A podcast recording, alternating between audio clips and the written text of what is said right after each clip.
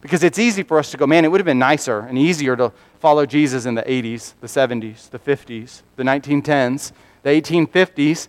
But he's like, no, this is the grace of God that trains you right now in 2018 to live self controlled, upright, and godly lives.